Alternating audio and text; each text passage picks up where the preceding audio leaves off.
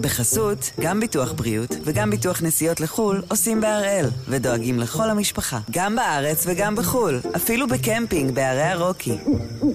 כן, גם שם, כפוף לתנאי הפוליסה וסייגיה ולהנחיות החיתום של החברה. אהלן, זה אלעד. בשבוע שעבר שידרנו כאן את הפרק הראשון בסדרה המיוחדת מבית אחד ביום, סודה ברינקס. יוסי מזרחי חוזר אל שוד המיליונים המתוחכם שהסעיר את המדינה לפני שני עשורים. והיום, הפרק השני. אז הנה יוסי. בפרק הקודם של סודה ברינקס. לא היה בו משהו חריג מכל העובדים שהתקבלו לברינקס באותה תקופה. לא מתחבר יותר מדי, אבל לא משהו שאתה צריך לחשוב שזה לא בסדר. וכשיצאתי אחרי האיסוף, גיליתי שאין שריונית שם. ועכשיו לשוד המיליונים אצלנו. תושב חיפה בן 33, עובד חברת ברינקס שהמשטרה מנהלת אחריו מצוד אחרי שנעלם הבוקר עם קרוב לחמישה מיליון שקלים במזומן. ראינו שהטביעות אצבע אה, מלמדות על אה, זהות של אדם אחר, של אילן סגל קופרמן.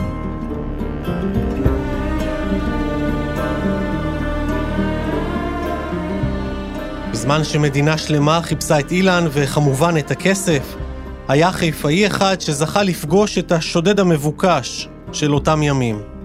אני סנגור רונן חליבה, המשרד שלי קיים בחיפה משנת 1996, ומאז ועד היום אני אה, מייצג אה, חשודים ונאשמים בתיקים פליליים כאלה ואחרים. שלושה ימים בלבד אחרי השוד, אילן התקשר לעורך דין חליבה ואמר לו, אני רוצה להסגיר את עצמי וצריך את העזרה שלך. אני פגשתי איתו באזור הקריות, פגשתי אדם מאוד uh, שקט, משודר ביטחון עצמי מאוד גבוה, מאוד ענייני. הוא נכנס לרכב שלי, שזה לא דבר שאני נוהג לעשות, אבל היו שם נסיבות מיוחדות. למה אילן הסגיר את עצמו כבר בשלב הזה? הדעות חלוקות. במשטרה בטוחים שהסריקות והחיפושים שלהם סגרו עליו עד שאילן נכנע ללחץ. חליבה מצידו שומר עד היום על דיסקרטיות המתחייבת מחיסיון עורך דין לקוח. כך או כך, אילן פנה לעורך דין חליבה שילווה אותו בהליך ההסגרה. והחוקר שם היה מאיר ממן, שהייתה לנו היכרות אה, ארוכת שנים. אני חייב לומר שמהכבוד ההדדי שהיה בינינו, הם סמכו על כל מה שאמרתי להם, אבל הם עדיין שמו מעקב על האוטו שלי. אולי חברים לעבודה, אבל ממן, החוקר שמונה לתיק, ידע שהוא יכול לסמוך רק על צוות המעקב שלו, שישב לרכב של חליבה על הזנב כל הדרך עד לתחנה. וצריך להגיד, כשהמשטרה עוקבת אחרי עורך דין בתפקיד כדי לשים עין על הלקוח שלו, זה אירוע די חריג. אילן מצידו היה עסוק בדבר אחד, להספיק לתת את הגרסה שלו לתקשורת לפני המעצר. במושב שלידו, ברכב, ישב כתב ידיעות אחרונות, ליאור אלחי, ואילן ירה לכל עבר. האשים את מנכ"ל הברינקס שמרוויח מיליונים על חשבון העובדים, התלונן על זה שאין מזגן בשריונית, ועל שקי הכסף הכבדים ששברו לו את הגב, עד שהחליט להתפטר. אני באותו רגע קיבלתי קריזה, סיבבתי את האוטו, נסעתי לכיוון הברינק. אמרתי, אתה יודע מה? קח להם את האוטו, זרוק להם אותו בזולה, שיתחילו לחפש אותו, אתה מבין? אתה קוסם בו ימי עבודה. זה כבר קרה לי הרבה פעמים בחיים, שהייתי בא, זורק אותו והולך, והולך הביתה, מקבל את ה-400 שקל, את כמה ימי עבודה, אתה יודע, ואתה מרגיש מושפל. אילן גם טען בריאיון שאחרי שנטש את השריונית של הברינקס, הוא בכלל הלך לשתות בירה בים, להירגע. הלכתי להשתזף בחוף הים. מותר לי? שומע שם ברדיו, שגיא אונגר חשוד ב... מי גנב את הכסף קיבינימט? ומה לגבי שאר הימים שכל המדינה חיפשה אחריו? אילן לדבריו, בילה ברפטינג בירדן. אתמול, דוגמה, הייתי ברפטינג בנהר הירדן, אתה יודע כמה שוטרים עברו לידי? אהלן, אח שלי, מה המצב, נשמה? ואיפה הכסף אתם שואלים? באותו ריאיון קופרמן חזר וטען שהוא אכן נטש את השריונית, אבל לא לקח שקל. אני לא גיבור, לא לקחתי אגורה שחוקה, ושיבוא הבן אדם שיגיד שאני שדדתי אותו. רק אין לי כסף לפלאפל, על מה אתה מדבר בחייך? לא תתפלאו, במשטרה פחות השתכנעו מההסבר. הוא הגיע לתחנה, הוא הסגיר את עצמו ללא הכסף. אה, תתאזרו בסבלנות. איפה הכסף? זו שאלה מעניינת בהחלט. גם אני טועה, אבל הגרסה של המרשי היא חד משמעית שהוא לא לקח אגורה פרוטה. מיד אחרי הריאיון אילן ירד מהרכב וצעד לעבר החוקר מאיר ממן, שהמתין לו כבר בכניסה לתחנה. כדי לא להסתכן בפדיחה לפני מצלמות העיתונאים, ממן הניח יד חזקה על הכתף של אילן כאילו הוא אומר, חביבי, אתה בידיים שלנו עכשיו. זוכר את קבלת הפנים בתחנה? תשמע, זה היה איזה סוג של קרנבל, שחיכו המון אנשים בחוץ, והמון שוטרים, ומפקד התחנה יצא החוצה, ועורך דין אה, חליבה אה, ליווה אותו. והוא זרק בדרך אה, כל מיני אמרות שהוא נתמך סעד, והוא רוצה קצבה מהביטוח הלאומי, ושאין לו כסף, וכל מיני דברים, תוך כדי העלייה למשרד החקירות. השניים טיפסו לחדר החקירות, ושם ממן יאמת את אילן עם הגרסה שהרגע מסר. נתתי לו לעשות את ההצגה כפי שהוא מבין אותה, ואני ביצעתי עם הצוות שלי את העבודה כפי שאנחנו אה, מבינים אותה. למה נתת לו זמן לעשות את ההצגה והקשבת? התפיסה בחקירות אומרת שכל זמן שהחשוד מדבר, זה טוב. תן לו לדבר, כמה שהוא רוצה לדבר. ולי יש זמן. כל מה שהוא רצה לומר, נתתי לו. השניים האלו יצברו עוד שעות ארוכות ביחד בחדר החקירות. מאמה נלמד להכיר לעומק את הבחור שעבד על המערכת. הוא ילך איתו שנים אחורה, לילדות, לשכונה, ינסה לחדור לו מתחת לאור. הכל במטרה לגרום לאילן להודות בפשע ולגלות את הסוד הגדול, היכן החביא את הכסף. אז גם אנחנו רצינו להבין מי האיש וחזרנו להתחלה, למקום שבו נולד הסיפור הזה.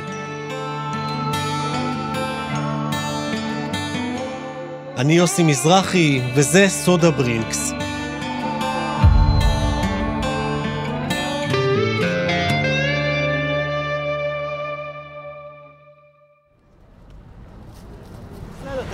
פה בשכונה? מנווה יוסף? אני מחפש אנשים מפה. זו שעת בוקר בשכונת נווה יוסף בחיפה. היא ממוקמת גבוה על צלע ההר, וכל מבט מפה צפונה חושף תמונה פנורמית מרהיבה שמתחילה בעיר התחתית, בנמל, ומסתיימת בנהריה ביום טוב. אבל הנוף הזה הוא אולי הנקודה החיובית היחידה שיש לנווה יוסף להציע. היא מורכבת בעיקר מבנייני רכבת ארוכים ואפורים, והרחובות שלה הבוקר די שוממים.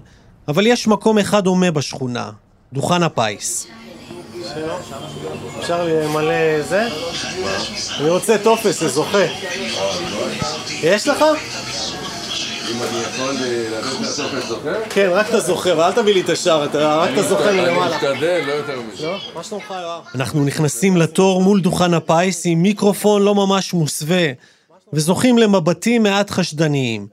בכניסה לדוכן יש מקרר אדום מלא בגלידות ועליו ערימה גדולה של כיכרות לחם. הלחם, מספרים לנו כאן, מגיע לשכונה כתרומה, ומהר מאוד נלקח על ידי מי שנזקק לו. לצידנו יושבים כמה שיכורים מבוגרים, פנסיונר אחד ושני חבר'ה צעירים, שמנסים את מזלם, לפחות עד שתגיע ההסעה לעבודה. שכונה מעורבת, אתה יודע, כאילו אתיופים, מרוקאים, הכל מהכל. שכונה תקפית, משפחתי אחד כזה. כולנו חברים טובים, בקיצור, כולנו חברים טובים פה, משפחה טובה פה. אבל uh, כל אחד בוחר את הדרך שלו פה, או ללכת כמו הסרגל, או ללכת כמו נחש, זיגזג, אחד משתיהם. אני הולך כמו הסרגל. לשכונה הזאת קראו על שם לא יושב ראש הכנסת, אלא מנהיג פועלים מקומי וחבר מועצה יוסף ארדשטיין. זה אולי השם הרשמי, אבל יש לה גם כינוי נוסף, הרבה יותר מוכר. נווה ז'וז'ו. כולם מצחיקים. נווה יוסף? אמרו לי, אתה בנווה ז'וז'ו, אחי. אמרו לי, Welcome, כן? וזה נכון, כולם פה מספרים לנו בדיחות, והבדיחות הן בעיקר סביב כסף. זה למשל מאיר. יעני, כל שכונה היא, היא שכונת עוני. אבל דווקא איפה שאתה חי בעוני, יותר טוב. האנשים מתנהגים יותר יפה מאלו שיש להם כסף. אני עבדתי בדניה, אני, כאילו בשיפוצים, אני כוס מים, אם אתה לא מבקש, לא נותנים לך. כוס מים, בדניה. ופה נותנים לך בטיח ועושים לך על האש והכל. אתה מבין? אז זה אחרת. אז פה עמך. ואתם גם נראים לי עמך. עכשיו, מה הטקסט שאתה רושם לי? במקום שבו הכסף מאוד חסר, חלומות על התעשרות פתאומית או איתור מטמון נוצץ הפכו שגרתיים. נווה יוסף היא כנראה ישראל השנייה, שולי החברה הישראלית, מקום שנשכח מאחור. לא הרבה אנשים הצליחו להמריא מהשכונה הזו, אבל יש מישהו אחד שכן. קופרמן סגל. הכי מפורסם שהיה זה רק הוא, רק סגל. היו עוד גיבורים שיצאו מהשכונה חוץ מאילן? אף אחד. אף אחד לא היה. רק הוא.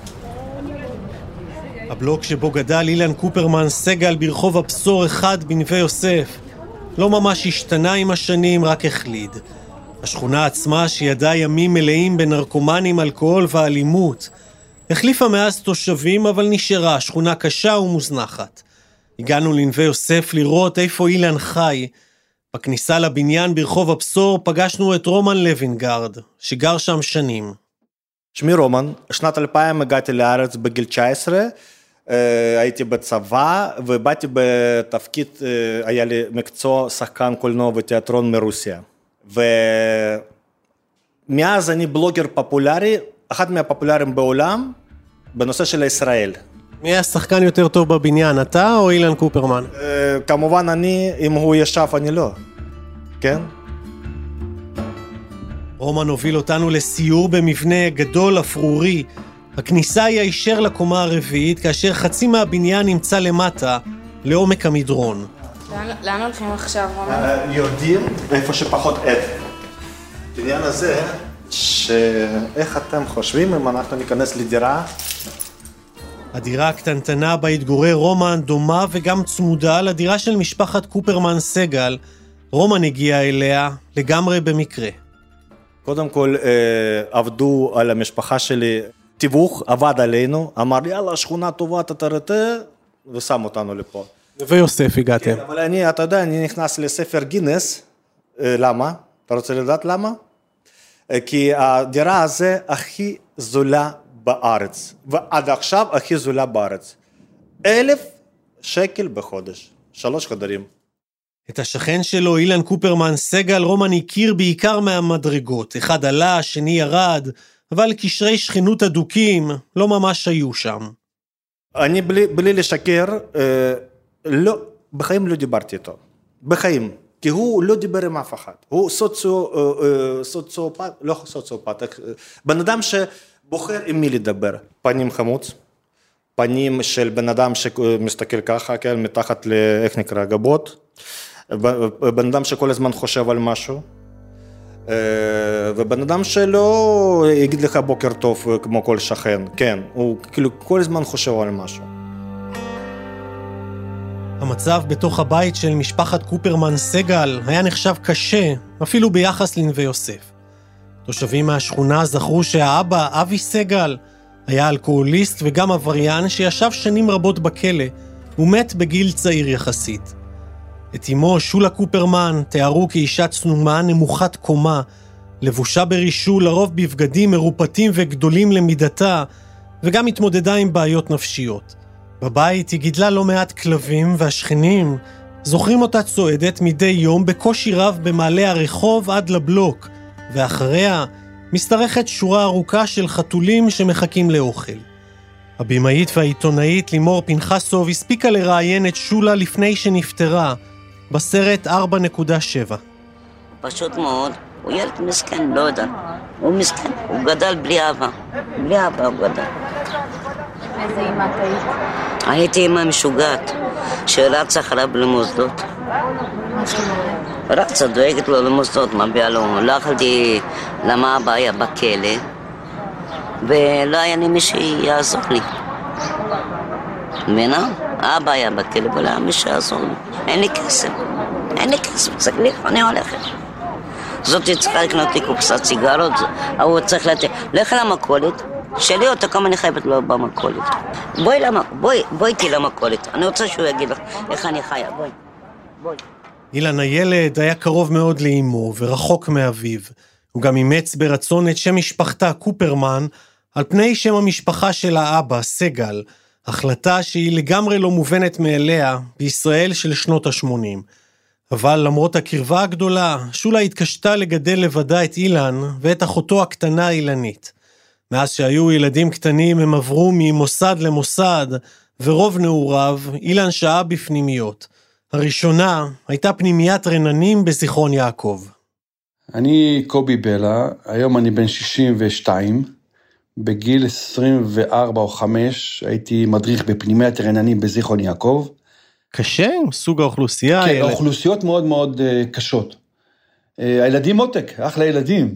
ההורים והעבר של הילדים שלהם, המקום החברתי שהם באים ממנו, הוא קשה מאוד. זה ילדים שבאים לפנימייה, יוצאים שבת כן, שבת לא, הביתה, ואתה רואה ילד בן עשר, חוזר עם אימא לפנימייה, והוא מחזיק לאימא את הרגל, לא רוצה לעזוב אותה, ואתה צריך, תראה, יש לי, קשה לי לדבר על זה.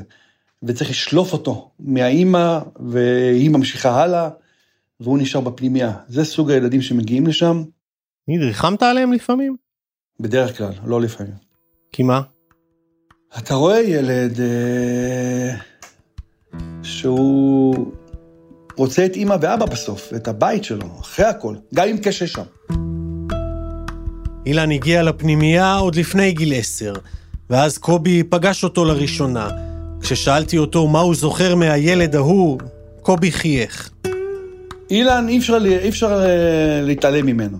אתה מגיע לפנימייה, הוא מהראשונים שהוא קופץ לך מול העיניים, ילד חכם מאוד, מתוחכם, הוא תמיד, הוא בשנייה יכול להיות מסכן שצריך לעזור לו, ובעוד שנייה הוא הגבר של הקבוצה. כן, אני, אני רואה אותו מסתובב בפנימייה עכשיו מולי, תמיד על, על הרגליים, מרוכז, ממוקד, לא מפורק, לא... לא תראה אותו כמעט עצוב ובוכה. כל מי שהגיע איתו לאיזושהי אינטראקציה, עובדים סוציאליים, ותמיד היינו אומרים שהוא יגיע רחוק. או לשלילי או לחיובי, הוא יגיע רחוק. אם הוא היה הבן של יוסי מזרחי או של קובי בלה, היום הוא צריך להיות בן 45, הוא היה מפקד 8200. ואתה גם אוהב אותו, אתה נדלק עליו, אתה מת על הילד, אתה מכיר את הילד הזה שבא, שאתה אומר, אני מת הלב, אתה מת עליו. במשך שלוש שנים בפנימייה לצד אילן, קובי צבר איתו לא מעט חוויות, אבל היה אירוע אחד משמעותי שנחקק עמוק בזיכרון, בר המצווה של אילן. נסענו אליו הביתה, זה היה בבוקר, על נחת תפילין, ואביו הגיע אזוק ברגליים, עם חבר'ה סוהרים שליוו אותו. אבא היה די שתוי לדעתי, והתרכזנו והיה קצת כיבוד ומזל טוב, ו... ואז אתה מבין מאיפה הוא מגיע, מאיזה מצב הוא הגיע. אתה בשוק, אתה רואה בית קטן מאוד, אם אני זוכר טוב, איזה סלון קטן, ויושבים שם אבא זוג, ואימא ו- וסבתא, ולך עצוב, והוא בשלו, הוא בא לבר מצווה, הוא גומר את המשימה, וחוזר איתנו לפנימייה. אילן התרגש? ציפה ליום הזה? כן, כן, כן. אתה ראית שהוא התרגש, והוא שמח להיות שם. אבל עוד פעם, גם בשמחה, הוא לא התפרק והשתולל משמחה, והוא היה בשליטה מתמדת. גם שם. קובי ראה לפניו ילד שלמרות גילו הצעיר, לא הביע איזו שמחת חיים מתפרצת, הצליח לשמור על איפוק בכל מצב, תמיד בשליטה. הוא במלחמה, הוא כל הזמן במלחמה לחיים. תראה אותו, הוא כל הזמן לוחם. שום דבר אצלו לא מובן מאליו. כל מה שיש לו וכל מה שהוא ישיג, לא מובן מאליו, הוא צריך להילחם. כי, כי בוא, אנחנו יושבים פה והכל נחמד, אבל הוא היה צריך לשרוד כל הזמן. אני לא יודע מה הוא עשה אחרי הפנימיה אצלנו. לאיזה פנימיה הוא הגיע, למי הוא התחבר. באותה תקופה רננים הייתה מיועדת לילדים עד גיל 14, וכשאילן בגר הוא עבר לתחנה הבאה, תחנה שהייתה פיזית הרבה יותר קרובה לבית בנווה יוסף, אבל גם הכי רחוקה שאפשר, מאותה שכונה אפורה בגדל. כמה דקות נסיעה מהשכונה מספיקות לך כדי להגיע למציאות מקבילה, עם מדשאות ירוקות, עצי נוי ושקט תמידי. ברוכים הבאים לקיבוץ יגור.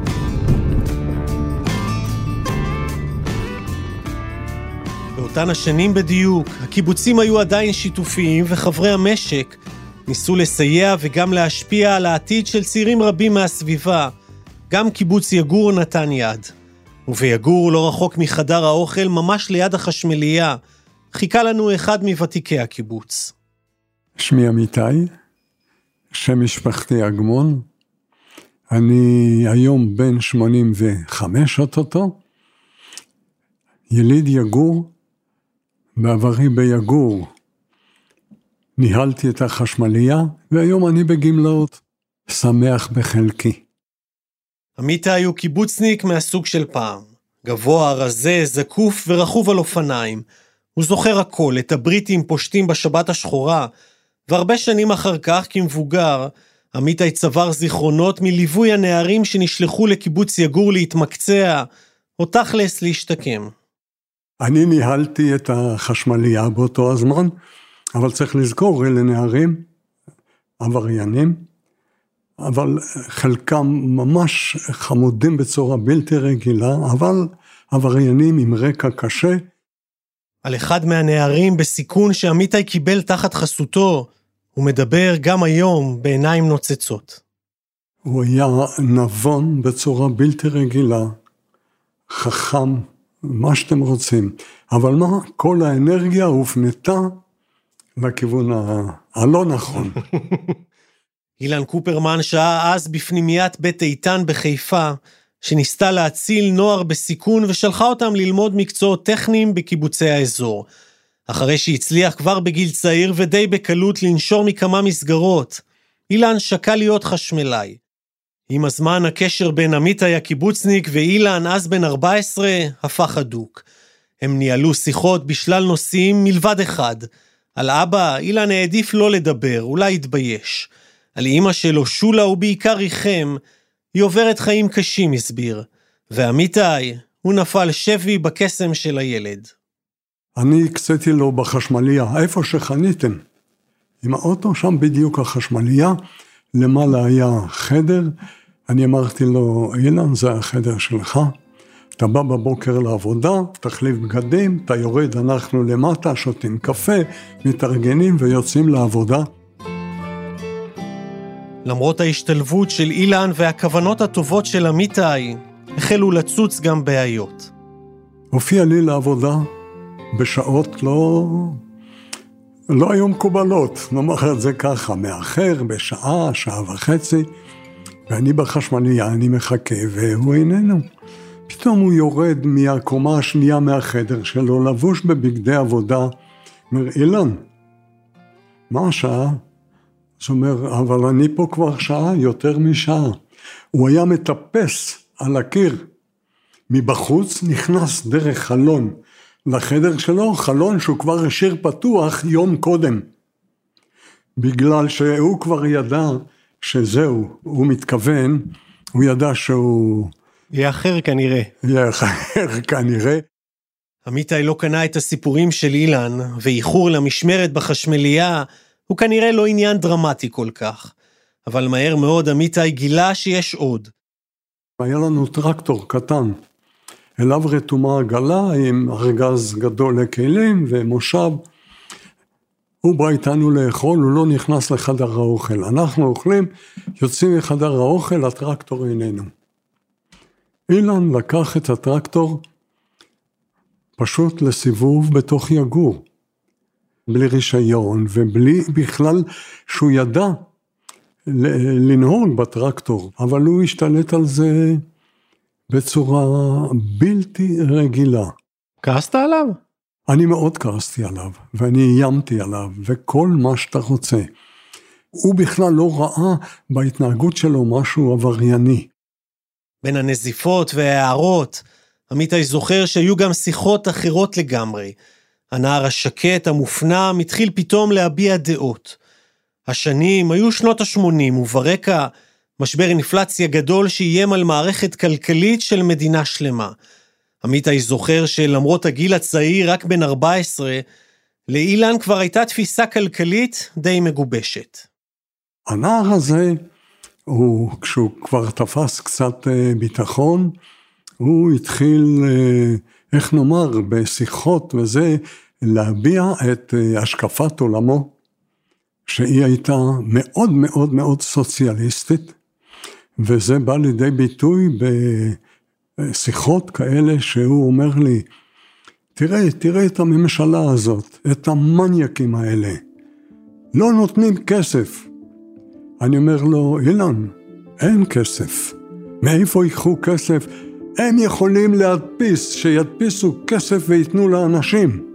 אנשים צריכים לחיות. זאת הייתה תפיסת עולמו. ואז הוא גם התגלה כבעל כישרון מיוחד, הוא התחיל לעשות חשבונות כספיים, כמה זה יעלה לממשלה, והכל הוא מדבר במיליונים ועשרות מיליונים ומכפיל ומחלק מבלי שהייתה לו השכלה. ומביא מספרים שאני, שאני הייתי המום, הייתי המום ממנו. המחשבה המתמטית התרכזה במיליונים ולא מנעה את המעשים גם בשקלים בודדים. כשבבית איתן חילקו כסף לנערים עבור הנסיעה באוטובוס לקיבוץ יגור וחזרה, אילן העדיף לשאול אופניים מזדמנות מהמשק ולהשאיר בכיסו את דמי הנסיעה. בקיבוץ אגב, עדיין מחכים שהאופניים יוחזרו. על כל פנים, אני אומר לו, נו, אז מה, מה עם הכסף? הוא אומר, את הכסף הזה שזאב משלם לי, אני צריך לזונות. הילד, עוד לא צמחו לו שיניים, הוא כבר מדבר על זונות. למרות הכל, עמיתי האמין, או אולי רצה להאמין, בעתיד של הנער. הוא פשוט נתן כבוד. הוא נתן כבוד, הוא העריך מאוד את, אה, את מה שאני עושה בשבילו. חשבת שיש סיכוי? שיצא ממנו אני... משהו חיובי, אולי חבר קיבוץ בעתיד? אה, לא, אני לא חשבתי שיש סיכוי, אבל אה, אני חשבתי שיש סיכוי שבזה אני עוצר אותו מלהיכנס לעולם הפשע. אני אתן לו עבודה, מקום שבו הוא יכול לחיות, וככזה חשבתי שהוא יהיה. אבל הוא כמובן אכזב אותי, למשל, הוא יום אחד, הוא ועוד בחור מ... שם מבית איתן, גנבו אוטו. והם אה, נסעו עם האוטו והגיעו לפסי הרכבת וירד המחסום. ומאחוריהם נעצרה ניידת עם אורות. והוא אילן היה הנהג. וכשהוא ראה את האורות מהבהבים של הניידת, הוא נבהל, הוא הכניס הילוך, עזב את הקלאץ' ופגע בניידת, נסע רוורס במקום קדימה. כמובן שמיד אה, השוטרים עצרו אותו, ואז אה, הוא כמובן הועמד למשפט, אה, הוא עוד היה קטין, אבל הוא עמד למשפט, ואחרי זה כמובן, לא שמעתי ממנו. אילן נעצר, עבר למוסד סגור לנוער בקריות, והחוויה הקיבוצית, התקווה האחרונה שלו, הסתיימה לה, וכך גם הקשר שלו עם אמיתי, דמות האב, האיש שהאמין בו ורצה בטובתו, אבל לא רשם הצלחה גדולה. וככה מאז שאילן היה בן 15, הוא נעלם מתחת לרדאר, התחיל לחיות בשוליים. אמיתי, לא פגש אותו מאז. אני אומר לך, אני מת להיפגש איתו. אם נמצא אותו בסוף הדרך, יש לך משהו חשוב להגיד לו? מסר להעביר לו? רק מסר אחד, שאני אהבתי אותו, ואני מאוד מקווה שהוא חזר למוטב, שהוא חזר להיות אותו הנער המשעשע, הנחמד, ושרק יצליח. בחיים האלה. טוב, אנחנו נחפש אותו. נו, אם תמצאו אותו, אם תמצאו אותו, תגידו לו שאני עדיין דואג לו. עמיתי מחכה בחשמליה? אה, כן, כן. וסולח לו על זה שהוא היה מטפס על הקיר דרך החלון. אתה חושב בדיעבד, היה משהו שאפשר היה לעשות אז, שעלול לשנות את העתיד? לא. לא, ה- היסוד שלו היה מקולקל, אני חושב, מיום היוולדו. המקום שבו הוא נולד, המשפחה שאליה הוא נולד, וכל החיים שלו אחרי זה, פשוט לא הותירו שום אפשרות שהוא יהיה מישהו אחר. שום אפשרות. על קורותיו של אילן בשנים שאחר כך אין הרבה מידע, ואת מה שיש מצאנו בעיקר בכתבי האישום השונים שהוגשו נגדו. הוא החל לשרת בתפקיד מנהלי בחיל ההנדסה, אבל נפרד מצה"ל די מהר אחרי שתקף שוטר צבאי ונשלח לתשעה חודשי מאסר בכלא. כשהשתחרר, הוא חזר לבית המוזנח של אימא שלו בנווה יוסף. הילד שגנב טרקטור בקיבוץ התבגר והשתכלל בעולם הפשע ופיתח תחביב חדש, זיוף זהויות. אילן החל להתחזות לאנשים שונים, זייף תלושי שכר, מכתבי פיטורין, תעודות זהות, you name it. בשנת 2002, כשהיה בן 32, אילן התחזה לאדם בשם אביגדור מאירוביץ'. בעזרת תעודת הזהות המזויפת של מאירוביץ', אילן פתח שישה חשבונות בנק שונים, זייף טופסי תביעות לתגמולי מילואים, צירף תלושי שכר מזויפים והגיש כך יותר מ-100 תביעות פיקטיביות לביטוח לאומי. וזה עבד לו. השלל עמד על כמעט 300 אלף שקלים, אבל רק מחלק קטן ממנו אילן הספיק עוד ליהנות עד שנעצר. וגם אחר כך, אילן התעקש במשטרה שהוא אביגדור מאירוביץ', אבל בדיקת טביעות אצבע הסגירה לחוקרי המשטרה את זהותו האמיתית. ההרשעה לא הרתיעה אותו. אילן המשיך לזייף וליצור לעצמו זהויות חדשות, איתה ניסה להתקבל לעבודה בחברות אבטחה, בשב"ס ואפילו בשב"כ. את אלו שסירבו להעסיק אותו, היה מטריד עם פקסים מאיימים, תמונות פורנוגרפיות ומודעות אבל יצירתיות. חלק מסגירת חשבון. וכדי לבצע את כל המעללים שעוד תכנן, אילן המשיך לחפש עוד ועוד זהויות. אחת מהן תסייע לו להגשים את הפרויקט הנועז של חייו. ואני יודע הרבה דברים מאוד מיוחדים שאף אחד לא יודע, אפילו במשפט לא יודעים. ימים ספורים לפני שאילן הוציא לפועל את התוכנית הגדולה, שוד הברינקס, הסוד שלו כמעט ונחשף.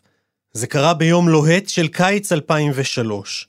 כמה נערים בגופיות לבנות הסתובבו חסרי מעש ברחבת החנייה, מול בנייני הרכבת המתקלפים של שכונת נווה יוסף בחיפה. מחלונות הדירות הציצו כמה שכנים שחיפשו מעט רוח מצננת. ואז פתאום למרכז החנייה דהרה פז'ו ישנה, מתוכה הציץ אילן קופרמן סגל, וביקש מרוסטם, נער בן 16 מהשכונה, לעלות איתו לרכב, והשניים החלו לנסוע. רומן לוינגרד השכן צפה במתרחש. אילן לקח רוסטם ברכב שלו, לא יודע לאן היה נוסע הוא, והוא אומר לו, לך תבדוק מה קורה עם הגלגל שלי מאחורה. אילן עצר את הרכב ורוסטם יצא כמו שאילן ביקש, כדי לבדוק את הגלגל האחורי. הוא יצא, ופתאום הוא נתן גז ו- וברח. אילן לחץ על הדוושה בפתאומיות ורוסטם העמום נותר מאחור. מסביב, בשכונה, אף אחד לא הבין מה בדיוק התרחש, חוץ מאחד, רומן, השכן שלא מפספס דבר. חושב שזו הייתה הכנה? כן, מתרגם. נו, אחרת, אה, למה כזה התנהגות? אולי אילן הסתכל את המלא סרטונים של השודים הקודמות, או שתכנן את זה.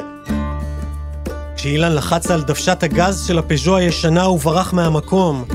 הנער רוסטם נותר מאחור מבולבל מעט. מה שהוא לא ידע זה שהוא משמש ניצב בחזרה הגנרלית, ושאילן כבר החל לבחון טקטיקת הימלטות לקראת היום הגדול. אז בתפקיד רוסטם לא יהיה נער בן 16 אלא גבר גדול ממדים וחמוש בשם איציק ציטונה, ראש צוות האבטחה של הברינקס, שנותר לא פחות המום. ימים ספורים אחרי המחזה המוזר בחנייה בנווה יוסף, יגיע השוד שיצמיד לאילן את הכינוי הנצחי, שודד הברינקס. העוקץ שיהפוך אותו לנוכל הכי מוכר בארץ באותן שנים. שוד שיישאר מסתורי גם עשרים שנים אחרי. אפילו אצל המכרים והשכנים שעקבו מקרוב אחר האיש בעל אלף הזהויות. תראה, אני, אני לא חושב שמדובר בחשוד מיוחד. יש לי המון שעות אה, חקירה איתו. אני קראתי בתקשורת וקצת עקבתי וראיתי כל מיני סרטונים עליו וכל מיני חוות דעת עליו ושמעתי עורכי דין שמשבחים אותו ושמעתי שופט אה, מחוזי ייחס לו חוכמה יתרה. אני לא בכיוון הזה, אני רוצה להעמיד את הדברים על אה, דיוקם. במשך ימים ארוכים חוקר המשטרה מאיר ממן למד לעומק את עולמו של אילן קופרמן סגל, על ילדותו, המשפחה בגדל, וכמובן שכונת נווה יוסף. ומעכשיו בחדר החקירות בתחנת זבולון ישבו שני אנשים שינהלו קרב מוחות של ממש. מצד אחד מאיר ממן, חוקר ותיק, מנוסה, שקשה לעבוד עליו.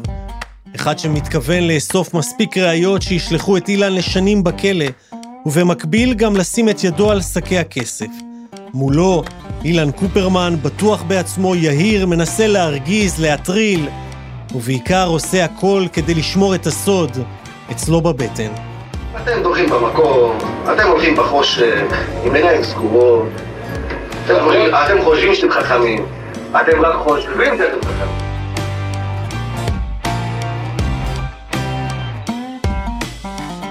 זה היה הפרק השני של סודה ברינקס. העורכת והמפיקה היא עדי חצרוני, מיקס ועיצוב סאונד יאיר בשן. רומטיק הוא מנהל מחלקת הפודקאסטים של N12. בצוות דני נודלמן, רוני ארני ושירה הראל. אנחנו נשוב בשבוע הבא עם החלק השלישי של סודה ברינקס.